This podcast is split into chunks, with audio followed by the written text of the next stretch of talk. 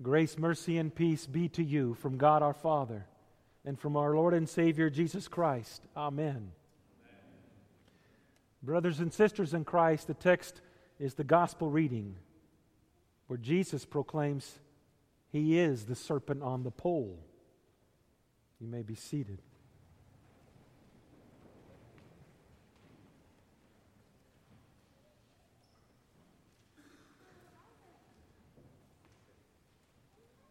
One of the first Bible passages that I was taught to memorize as you was John 3:16. But John 3:16 is not the central part of this text. It is a vital part of this text, but it is not the central part of this text. And John 3:16 and 17 and following really are a commentary on two verses. And you have got to see that these verses are the center part of this text. It is the verses that Jesus says, just as Moses lifted up the serpent in the wilderness, so the Son of Man must be lifted up. Why would that be the central part of this text? Because God so loved the world that he gave his only begotten Son has no meaning. What does it mean to give a son? You understand the giving of that son only in light of the lifting up of that son, which implies a crucifixion. Valuable to understand what John 3:16 means. To give a son is one thing, but to give a son as a criminal or as a sinner in place of sinners is something totally different. That's why Jesus' words to Nicodemus, just as Moses lifted up the serpent in the wilderness, so the Son of Man must be lifted up, that all who look to him and believe shall not perish, but have eternal life, is the center part of this text. Let's unpack it. When you think of all the examples that Jesus could have used to have made the point that he would sacrifice his son, he could have used the example as the Passover lamb with Nicodemus, but he didn't. He could have used other examples of substitutionary sacrifice, but he doesn't. Of all the examples that Jesus could have used to talk to a man who knew all the biblical examples, Nicodemus, Jesus uses just as Moses lifted up the serpent on the pole. And here's what's interesting about that biblical imagery that Jesus is bringing into the text. What had happened to the people? They had all rebelled, and all were at that moment dying of snakebite. They all had coursing through their veins the poison of the serpents that God sent as punishment for their rebellion. What does every human being in this world have and is dying from right now? Sin. It courses through our veins. Though we do not want to admit it, we see it in the lines of our faces, the loss of our hair, the changing of color of our hair, and a whole host of other things, doctor's appointments and pharmacy and such, that says we are poisoned by the serpent of sin. When Moses prays to God to ask God to give him healing to this people, God could have used anything he wanted. God chose to use Moses to make a serpent. You got to think Moses would have said, A serpent? Lord, you're asking me to hold before the people's faces the very symbol of what brought them their death? God says, Yep.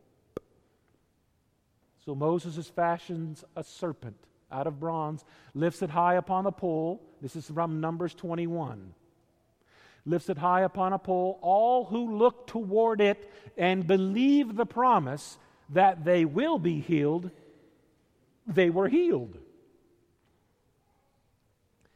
Now you've got to think in your head, you're dying of snake poison. Everyone is dying of snake poison. And the leader, unto whom you rebelled, lifts high this serpent and says, Look to it and you'll be healed. Did everybody look to it in faith and were healed? No. The text talks about many who died, both adults and infants.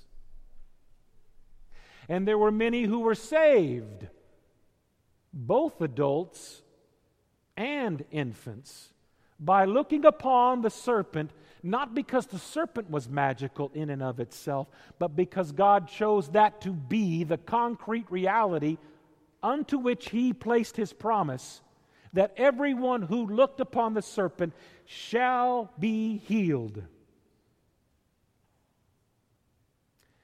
That was what was in Nicodemus's head when Jesus said, just as Moses lifted up the serpent in the wilderness, so the Son of Man must be lifted up. Bells were going off in Nicodemus's head. If Jesus is going to be lifted up, and this is giving Nicodemus something to see in the future, when Jesus is lifted up on that cross, the bells and whistles must have roared in Nicodemus's head. He is lifted up on a cross, a pole. He is the symbol that we're supposed to look to. But here's a thought the serpent was the very image and symbol of what bit them and caused them death. It was the visible sign of their death and damnation. How can that be the. Ah, remember? God made him who knew no sin to be sin for us. Jesus called himself the veritable serpent on the pole. God confirmed it by allowing it obviously to be written for your and my edification. And now we see how John 3:16 is not just John 3:16, it is John 3:16 understood as explaining John 14 and 15. Hugely powerful. Now let's talk about the conversation that Nicodemus has with Jesus. Why? Because if 14 and 15 are the main thing of this text, and they are, then everything that follows goes back to it, and everything that precedes it points toward it. So this is great. The people at that time saw that serpent, didn't they? After they saw the serpent, it was a one shot, one kill deal. They didn't need the serpent anymore. There were no more serpents sent by God. And God didn't send a Savior in the form of a serpent, meaning fixing any problem of snake bite like that again. But you know what the people did? The people said, nah, there's something magical about this serpent. And they began to, after the fact, bow down and worship this serpent. They began to have more faith in the symbol rather than in the promise behind the symbol. There are some people who look at baptism as a magical thing. There are some people who look at baptism as something that only we do. And then there is God's revelation that says baptism is being born again by water and the Spirit, something God does to us. Long before Luther came onto the scene, and I'm talking over a thousand years before Luther ever came onto the scene, Christians and their pastors used this text of John 3 always to explain to the people about baptism. Baptism. Not a conversion experience baptism. And that's very, very vital because all Luther did was clean the dirt away, and rather than worship the sacrament, they began to worship the promise attached to the sacrament. Because the church had gotten away from it, just like the Israelites got away from what God did through that serpent. All of this would have been known by Nicodemus, this Old Testament history, this understanding. But Nicodemus has a great question when he asks, How can these things be? Does Jesus spend an inordinate amount of time explaining to him the miraculous power of baptism? No. He gives him a promise. Did Moses sit around and wait to explain to every person about the power that's attached to this serpent he's hoisting around talking to the people with. No. All he did was proclaim. And they either believed and were saved, both infants and adults, or they did not believe and they died, both infants and adults. It is the same with the church today. God does not give us how water with the word can make born againness happen. God just says, it happens. You are born again. Faith is the miracle. Now, there's an interesting last verse of the epistle reading, the epistle reading from Paul's letter to the Romans. The very last part of the verse says, He calls into existence those things which did not exist.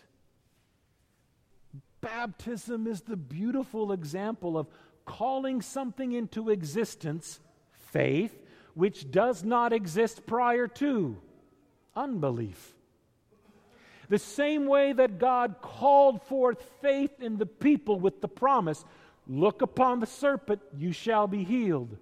Look upon the one crucified, and you shall be saved, except you and I can never look at one crucified because he was crucified 2,000 years ago.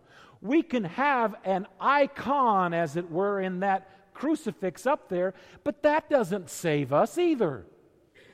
What saves us is the benefits of that were all poured into your baptism.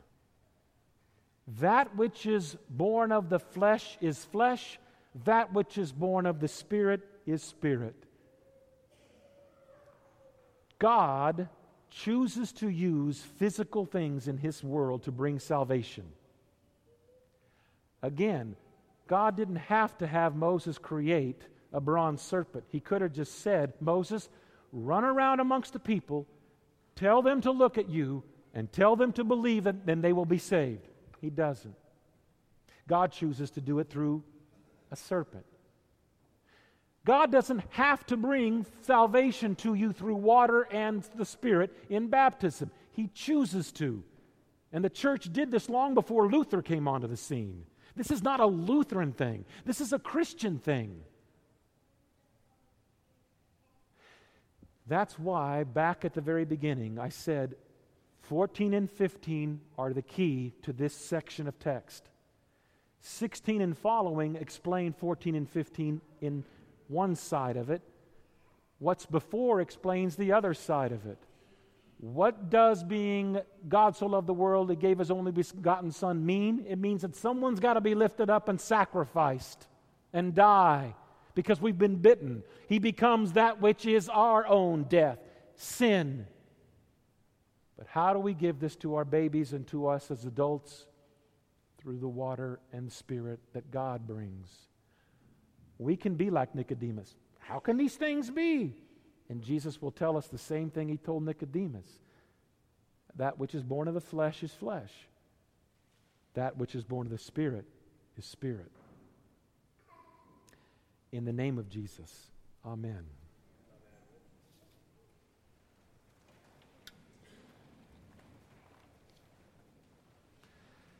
The peace of God, which passes all understanding, keep your hearts and minds on Christ Jesus to life everlasting. Amen.